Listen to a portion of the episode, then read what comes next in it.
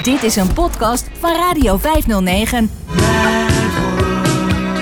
Waarnemingen van een 50-plusser. Inge's column bij Radio 509. Oude ouder.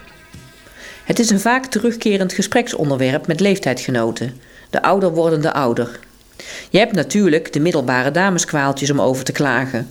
Opvliegers, vetrollen, verslappende huid, ongewenste haren op ongewenste plaatsen, pijn in de onderrug bij het bukken en het vergrijzende haar. Ook de haalbaarheid van een laatste carrière stap is een populair gespreksthema bij een biertje of een kopje thee. Maar daarnaast heb ik het vaak over mijn bejaarde moeder en wat daar zo al mee aan de hand is. Met haarzelf en vooral ook tussen haar en mij. Mijn moeder is 84. Objectief gezien is ze nog behoorlijk gezond, op een aantal kwalen na die haar soms meer en dan weer minder last bezorgen. Fietsen is voor mijn moeder geen optie meer en de auto heeft ze lang geleden al weggedaan.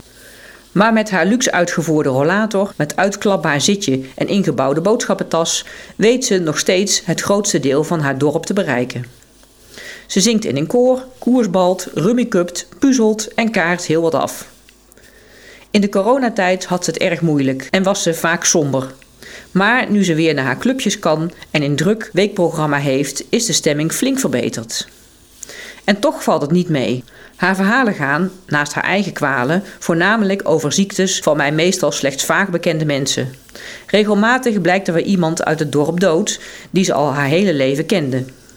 Ze vertelt over de mensen uit haar flat, die naar gruwelijke oorden als verpleeghuis en hospice zijn vertrokken. Over ambulances die regelmatig verschijnen om flatgenoten af te voeren, die meestal niet meer terugkomen. Een paar weken later komen de kinderen dan het huis leeghalen en verschijnt er een nieuwe bewoner op het toneel. Het lijkt me niet meevallen om oud te zijn. Je wereld wordt erg klein en iedereen die je kende wordt ziek en gaat dood. Je bent al lang opgehouden de grote wereld om je heen bij te houden. Als vijftiger voel ik me vaak al in vreemde in mijn eigen land en houd ik de technologische ontwikkelingen maar nauwelijks bij. Ik vraag me soms af hoe dat moet met mij als ik zelf 84 ben. Mijn moeder heeft een iPhone. Daar kan ze weinig mee, maar toch is hij onmisbaar voor haar. Het betekent contact met de buitenwereld. Ze kan ermee bellen, een appje versturen, haar banksaldo bekijken en de weersverwachting voor de komende dagen zien. Ze praat soms minachtend over medebejaarden zonder smartphone. Die kan niet eens appen, zegt ze dan. Daar moet ik erg om lachen. Ik ga het later zelf vast ook doen, maar ik heb het altijd grappig gevonden om te zien hoe oude mensen zich tegen de klippen op blijven onderscheiden van hun leeftijdsgenoten.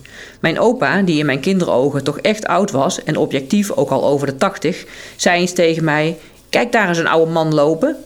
En ik ken wel meer verhalen van bejaarden die zich maar moeilijk thuis voelen tussen leeftijdsgenoten, omdat ze vinden dat ze er niet bij horen en dat ook niet willen.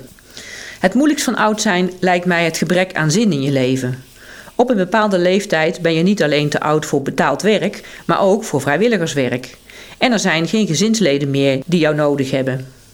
Het gaat er alleen nog om de tijd een beetje aardig door te komen. Ik kan me goed voorstellen dat dat frustrerend is. Vakantie is ook alleen maar leuk omdat er een eind aan komt. Ondanks al dit begrip ben ik helaas geen voorbeeldige dochter.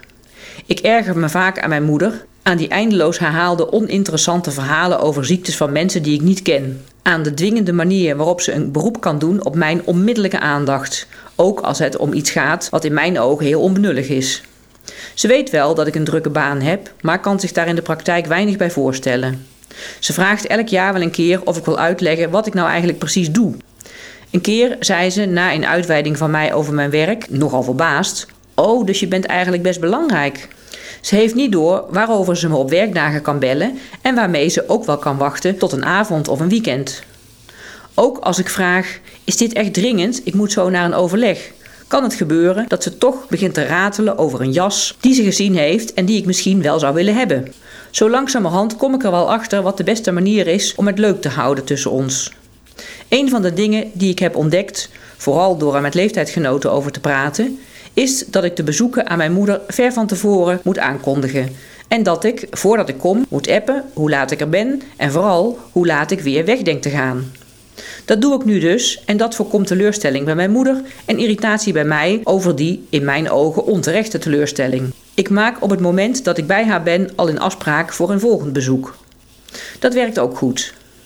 Ik wist twintig jaar geleden nog niet dat een mens vrij ingrijpend kan veranderen na haar zeventigste. En dat de flexibiliteit van oude mensen enorm afneemt. Niet iedereen zal daarmee te maken krijgen. Er zijn vast ook heel veel stabiele en levenslustige bejaarden. Maar die zijn dan vaak nog in het bezit van een partner. Dat scheelt enorm. Het is al met al improviseren, steeds weer falen en opnieuw beginnen.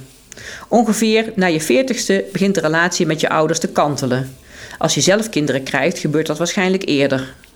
Eerst gaat het nog geleidelijk, maar er komt een moment waarop je merkt dat jij je moet richten naar je ouders en niet andersom. Dat zij jou nodig hebben en jij hen niet meer. Het lastige daarbij is dat de ouder zelf zich absoluut niet houdt aan de nieuwe verhoudingen. Mijn moeder blijft zo nu en dan ouderlijke adviezen rondstrooien, die nooit nodig zijn en in ieder geval nooit worden gewaardeerd. Het gaat nog heel vaak verkeerd. Ik ben ongeduldig of te weinig empathisch, maar ik doe mijn best en langzaam maak ik enige vorderingen. Een training hoe om te gaan met ouder wordende ouders had ik best kunnen gebruiken. Gelukkig zijn er lotgenoten, collega's en vrienden. Radio 509 geeft je elke dag een goed gevoel.